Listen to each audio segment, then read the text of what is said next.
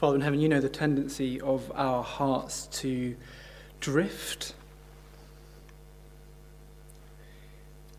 You know the ability we have to listen to other voices aside from yours. And so we pray as we uh, look at this passage together, Father, we don't simply want a better understanding of it, understanding how it works as a passage. We want to hear your voice speaking what it is you are saying to us as a church, to us as individuals, to, to us even as a wider church in this country. Be at work, we pray, uh, for your glory, for our good. Amen.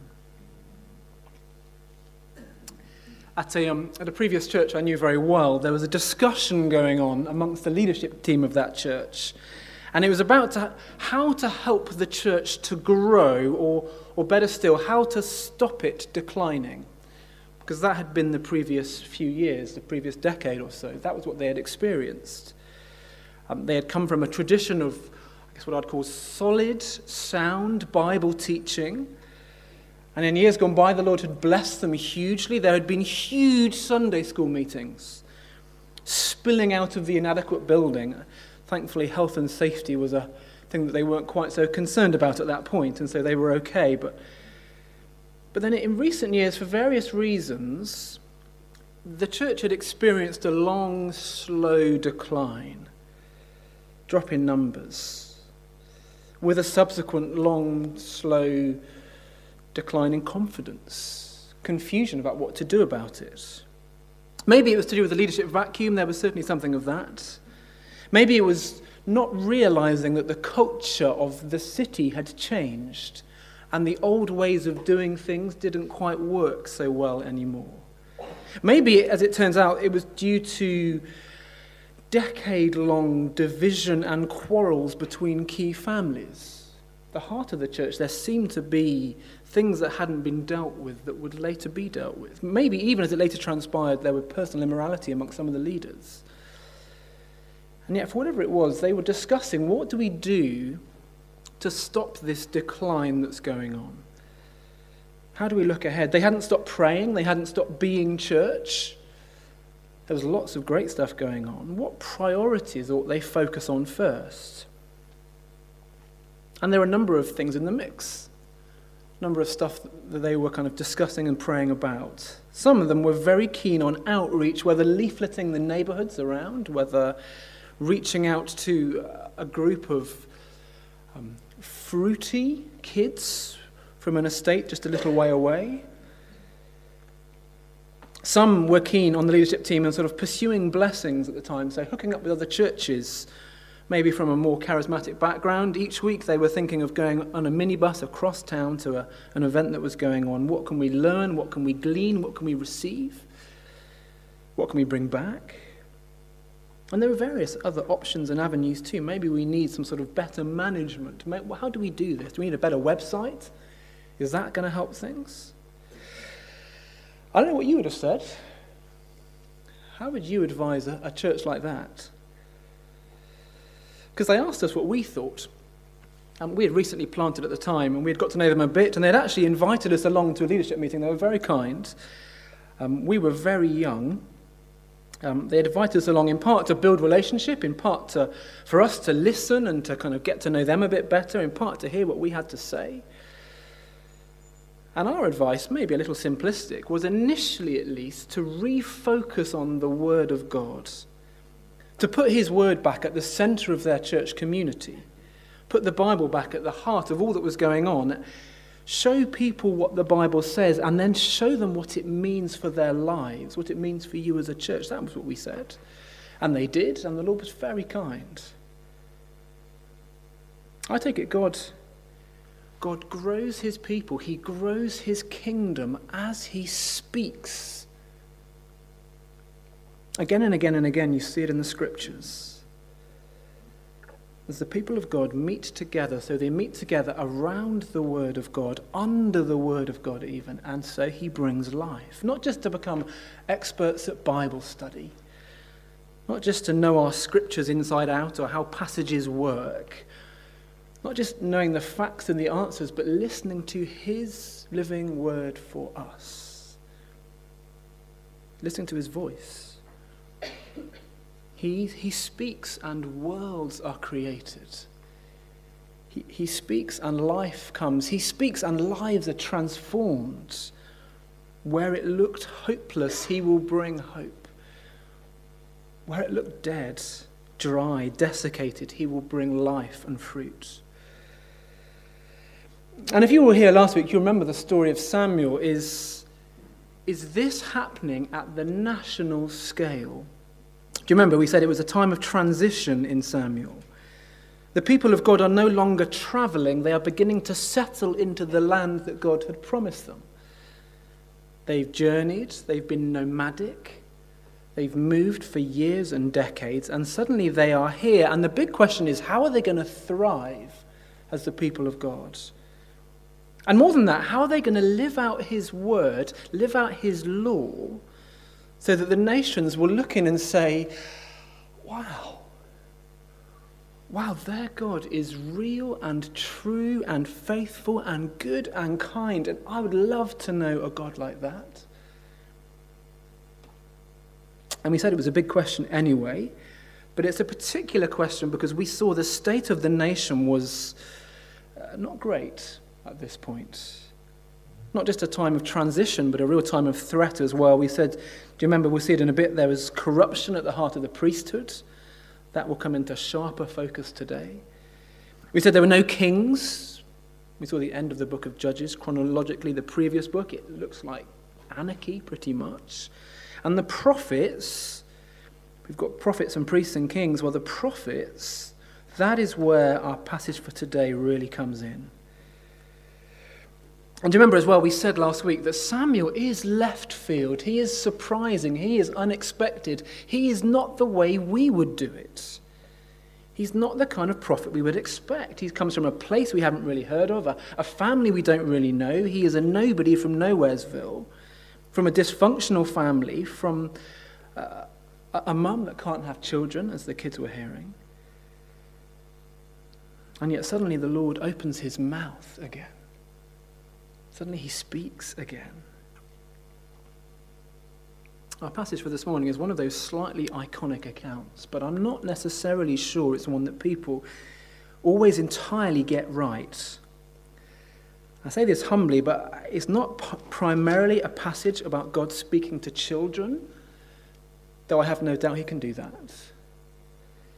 It's not even primarily about how God calls people into ministry, but of course there are lessons that we can learn. It seems to me that the point of 1 Samuel chapter 3 is pretty clear, and it's pretty clear because if you read it carefully, you see there is a transition from the, the start of the story and the end of the story. Maybe you spotted that as Janice read for us. Have a look at how it begins and then how it ends. So, how it begins, 3 verse 1. You see, the boy Samuel ministered before the Lord under Eli. In those days, the word of the Lord was rare. There were not many visions. Then how does it end? Let's jump in at 319. The Lord was with Samuel as he grew up, and he let none of Samuel's words fall to the ground. And all Israel, from Dan to Beersheba, recognized that Samuel was attested as a prophet of the Lord. The Lord continued to appear at Shiloh, and there he revealed himself to Samuel through his word. And Samuel's words came to all Israel. See, this is a passage about the word of the Lord. You see the change at a time of barrenness, time of scarcity, a lack of the word of the Lord, through to a time when all of the land know about Samuel and know about the God who speaks through Samuel. This is a chapter about God speaking to his people again. This is how the change begins. This is how life comes to his people again. And before we just jump in and see a couple of ways that works through, two aspects of that, I just want to chew over briefly what it means at various levels, how passages like this help people like us. I wonder if it helps us as a church just more broadly in the West, more than just the folk in this room or this church, but a church that largely has lost confidence in the Word of God. Some of that comes from the challenges thrown down through different types of theological teachers, a trustworthiness about the word. They've pulled the rug out for some. Can you trust the Bible really? Does it really say that? Is it really authentic?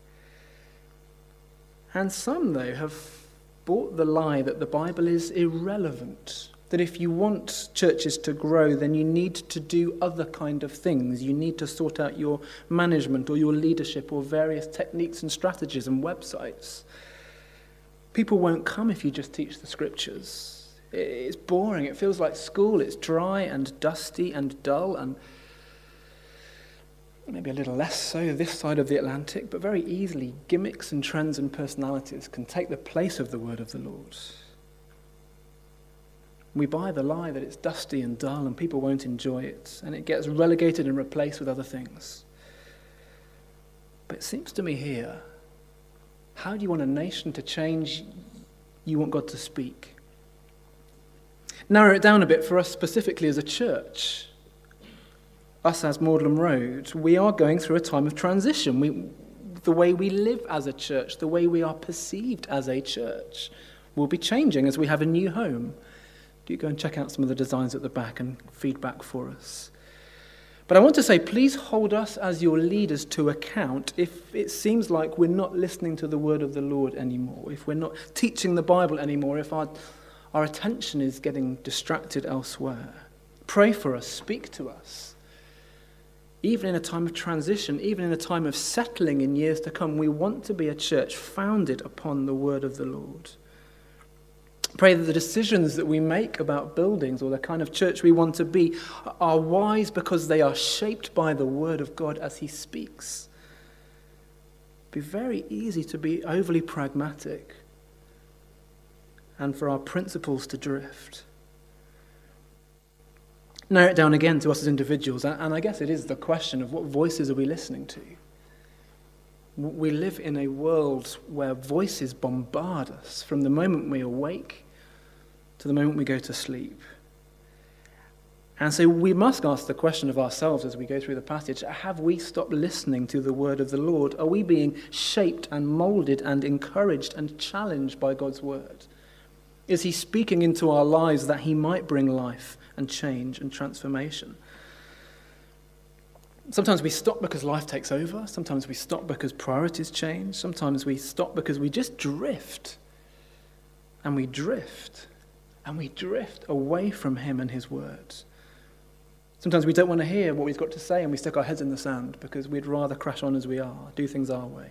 But He longs to speak, He longs to bring life, like, like spring flowers from a hard soil. He is good and he speaks. And just two things to latch onto from the passage as he speaks to his people.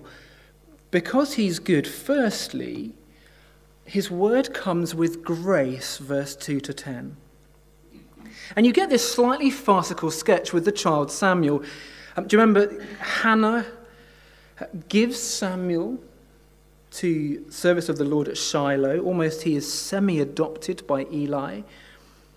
And then three times in the night, he hears these voices. It's worth saying that the tabernacle at Shiloh seems to have been kind of uh, enclosed in some sort of compound. So what was transitional and moved now is in place. It's become a bit more of a permanent and established centre of worship, at least for a time. That seems to be what's going on. It feels to me a bit like a porter cabin. Do you know what I mean? Where, where you think it's kind of just there for a bit, but actually it's there for a while. Pick it up at verse 2, though we hear these night voices coming.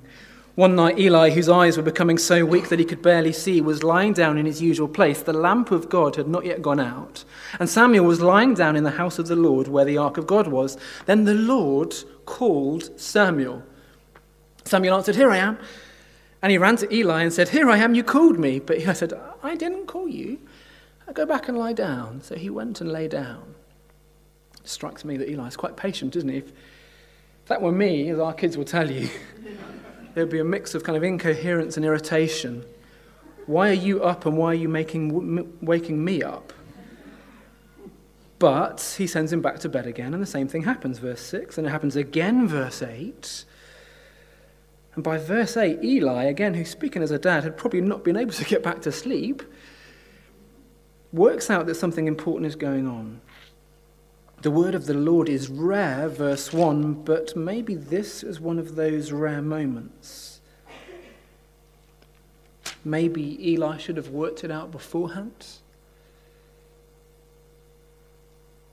But then Eli realized this was the Lord calling the boy. So Eli told Samuel, Go and lie down. And if he calls you, say, Speak, Lord, for your servant is listening. So Samuel went and lay down in his place. The, the Lord came and stood there, calling as at the other time, Samuel, Samuel. Then Samuel said, Speak, for your servant is listening.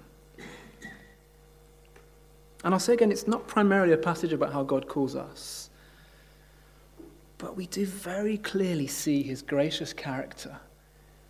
Three times he speaks, persevering patiently. Three times he, he condescends himself, opens his mouth to a small boy, a most unlikely set of ears.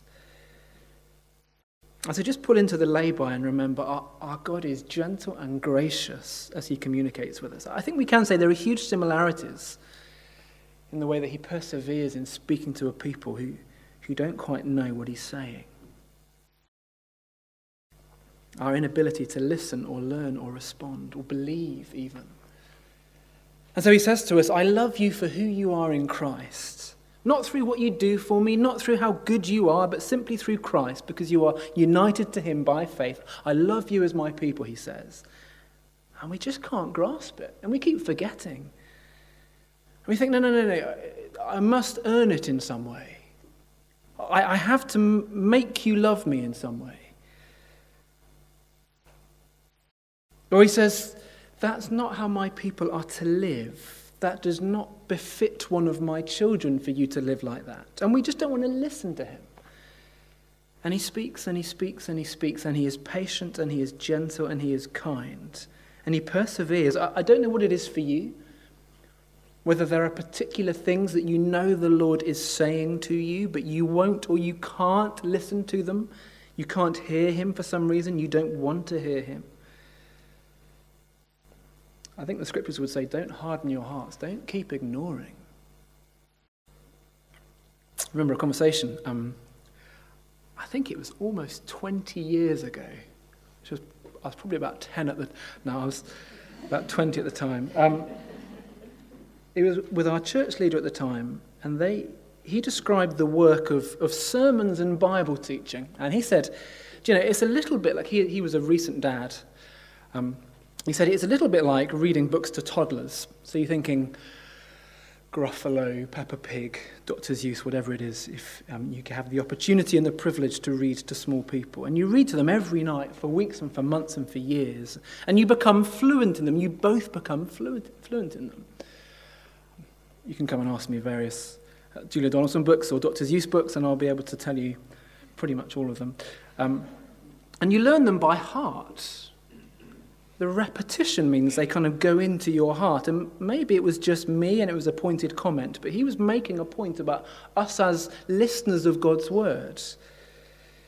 Sometimes he needs to say the same thing again and again and again and again to us before it starts to trickle in and make a difference and before we actually hear what it is he is saying. And it's only after multiple hearings that we really hear what God's saying to us. We can be so slow to hear. God is good, and therefore his word comes with grace. He is patient. He is patient for, for people like Samuel, he's patient to people like us. But more than that, because he's good, his word comes with justice. And if you like, this is the challenging half. You see, Samuel listens to what the Lord says. He's got his first assignment as a prophet, and it turns out it's not going to be an easy one. Actually, as an initial gig, this is not ideal. And the Lord said to Samuel, See, I'm about to do something in Israel that will make the ears of everyone who hears about it tingle. At that time, I will carry out against Eli everything I spoke against his family from beginning to end, for I told him that I would judge his family forever because of the sin he knew about. His sons uttered blasphemies against God, and he failed to restrain them. Therefore, I swore to the house of Eli the guilt of Eli's house will never be atoned for by sacrifice or offering. Do you see the transition is complete now? Up until this point, Samuel had been referred to as a boy. Now he is a prophet. So just have a flick back if you like, end of um, last chapter, or even just jump in at 2.11. 2 verse 11, then Elkanah went home to Ramah, but the boy ministered before the Lord under Eli the priest. Or 2.26, now the boy Samuel continued to grow in stature and favour with the Lord and with people. Or 3 verse 1, the boy Samuel ministered before the Lord. 3 verse 8, then Eli realized that the Lord was calling the boy, and then it stops. Because now he's a prophet. And he's not referred to as a boy again. Now he is now he is the one speaking the words of God to God's people. And his first assignment is to speak to Eli. And it's a word of justice. It's a word of judgment. Maybe the picture is just as 3 verse 2 Eli's eyes are weak and he can barely see. Maybe he's not just almost physically blind, maybe he's spiritually blind as well. Maybe there's some of that going on. But we touched on it last week. Eli's role as father had not been great. Do you remember 212? Eli's sons were scoundrels. You saw that they, they took more of the sacrifices than they were meant to from God's people. So it's written into the law that the priests should be catered for, they should be looked after. They were allowed a portion of the sacrifice for themselves. But then, 2 verse 17, the, the sins of the young men were very great in the Lord's sight, for they were treating the Lord's offering with contempt. Eli's sons were taking more than they were allowed. But it's worse than that, 222 as well. Eli, who was very old, heard about everything his sons were doing to all Israel and how they slept with the women who served at the entrance to the tent of meeting. Remember we said last week they were leveraging their power to gain money, or at least food, greed, and sex. And say 3 verse 13, God says, I told him I would judge his family forever because of the sin he knew about. His sons uttered blasphemies against God. It's funny, isn't it? God's patience is not infinite. He he is slow to anger, but his fuse is not infinitely long. Because he is good, his word comes with justice. It, it seems that Eli has been warned about it already, but he's done nothing about it. We don't know why. Maybe Hophni and Phinehas were just uncontrollable. Maybe Eli was conflict averse. Maybe he was too old and frail. Maybe he didn't believe the Lord would follow through. We don't know why, but we do know the result. And the result is, and we'll see it in weeks to come, there's judgment that's been promised, and there's judgment that will come upon his family. Because you see, God's goodness demands it. His word is trustworthy. He is faithful. He does what he says he will do. And if he said he will judge, then he has to.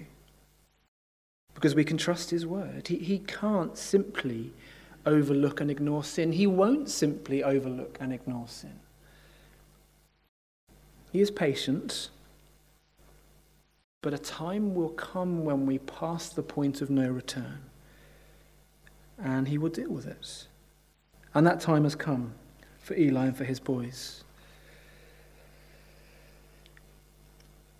And of course, there's a comfort in that for those who are affected by the sins of others, for those who cry out for justice, who cry out for mercy from the Lord.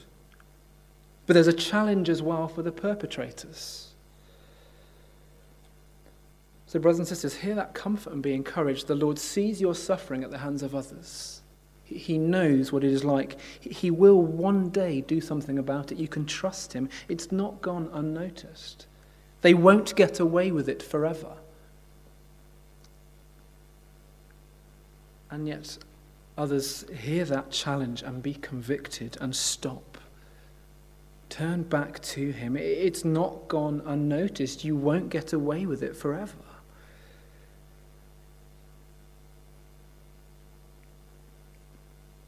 And so Samuel, perhaps unsurprisingly, is anxious about this first message that he needs to bring to his adopted father, to Eli.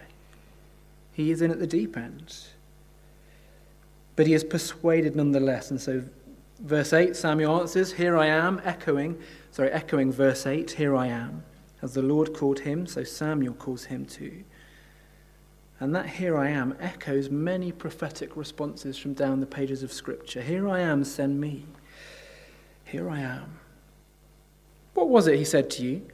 Eli asked. Don't hide it from me. May God deal with you, be it ever so severely, if you hide from me anything he told you. So Samuel told him everything, hiding nothing from him.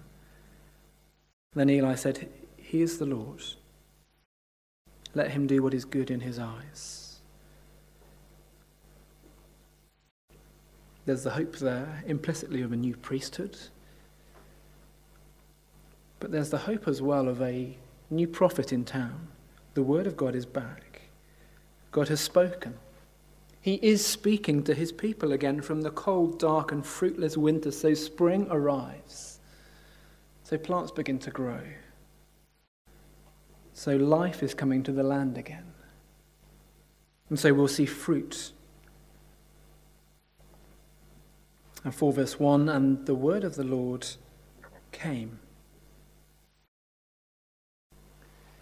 And it's a phrase you'll hear again and again and again through the Old Testament. It'd be very profitable that we haven't got time, but we could dig our way through page by page and we'd see it coming again and again and again.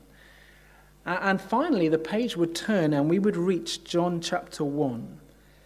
And we would read that the Word became flesh and made his dwelling among us. We have seen his glory, the glory of the one and only Son who came from the Father, full of grace and truth. And there in Jesus is God's fullest communication with us. God Himself takes on flesh and communicates with us by, by becoming a person. And as He comes, He brings life. He brings life as it was meant to be lived, the life we were created for, life in a relationship with the God who made us. But keep turning pages. And we come to Hebrews 1. And the writer there spells it out for us. Jesus is not just the truest and fullest, but he is the final communication of the Lord. In the past, God spoke to our ancestors through the prophets at many times and in various ways, but in these last days, he has spoken to us by his Son, whom he appointed heir of all things, and through whom also he made the universe. So, do you see the ancestors and prophets, the people like Samuel? They received authoritative words from the Lord, and they were important and they were life giving, but in one sense, they were just words of promise. Which means, a bit of a health warning as we go through Samuel for the next eight weeks or so, we will feel a sense of frustration and confusion week by week. Hopes will be raised, promises will be made, but we'll see just doesn't quite work. It doesn't seem to quite fit. They're not quite fulfilled. They're fulfilled, but just in part. We won't be satisfied. And we'll be left wanting more. And so Hebrews 1 says, This word that is Jesus, He is the fulfillment you've been waiting for. He is the completion. He is promises kept. Here in Him you will find satisfaction. It's the same God speaking, but now He's spoken to us by His Son with an authority, finally, perfectly, completely, and everything has changed. And actually, as, you may have flicked ahead to Hebrews, but the big point of Hebrews, in one sense, is that we won't drift from Jesus by stopping listening to Him. That's the big idea. We won't be squished and silenced by, by pressures from the outside. We won't be duped by other voices. We'll find that his word is enough and we can trust him. And, and as we've seen this morning in 1 Samuel 3, so you would see in Hebrews, if you know Hebrews well, or if you want to read it this week, because he is good, his word comes with grace, but because he is good, his word comes with justice. And we mustn't drift from his word. Because drifting from His word is so tempting. It's so easy. As I've been preparing this over the last few weeks, the last few weeks of sabbatical and this last week as well, it's been my prayer that we might be a church, we might be a people who do not drift from His word. That almost seems to be the default of, of our hearts, doesn't it? Almost the, the car tyres, bald on one side, drifting away, drifting, drifting, and we need to keep correcting our hearts back to Him, back to His voice, back to the Word. Whether as a church, corporately, whether as individuals, that we wouldn't close our ears and miss what He is saying. Because we love Him, so we're to be a people who love his words. We love to listen to him. And that works its way out in all kinds of areas of life. If you're in home groups this week, maybe have a, have a think through as you study this passage again. But think through what does that mean potentially as, as a family at home? What does that mean in small groups through the midweek? What does that mean as individuals that we might listen each day? What does that mean in a culture where we've got phones the whole time? And we can drift towards those things and away from what he is saying. We drift towards those voices. Get an app on it, get an MP3 on it, whatever it might be. How do we get God's word into us?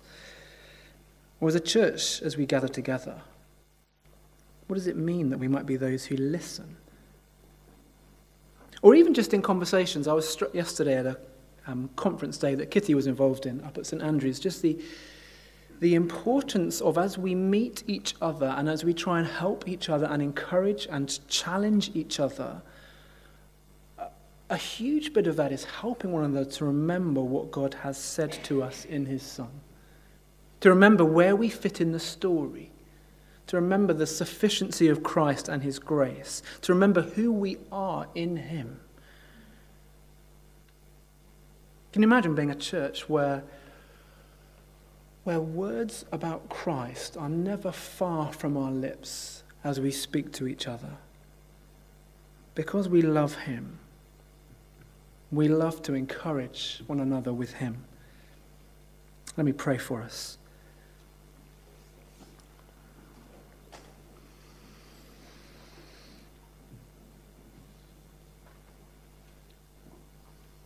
Our Father in heaven, we thank you that in one sense we, we don't live in a time where the word of the Lord is rare because you have spoken to us fully and finally and completely in the Lord Jesus Christ.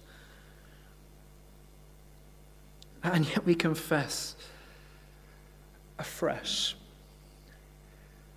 how often our hearts are hard, how often our ears are deaf, how little perhaps we hear you or want to hear you because we have these hearts that drift. And so, Father, we pray for our, ourselves as individuals. We pray that we would long to hear what you say, what you are saying, and that each day we would go to you to listen to what you've said in your Son and in your word about him. We pray that for us as a church. We pray that we might be a community where your word is not scarce, but we are those who encourage and challenge and remind one another of who we are in Christ, of what you are like, of what you have done for us, of what it means to live for you and to follow you. Father, we dare to pray that as well for churches in this locality, in Oxford, and beyond even. That you would freshly convince confused church leaders of the need to, to preach your living word, that it might bear fruit in the lives of the people you've entrusted to them Father, we dare to even pray that that fruit in those lives would impact the wider community.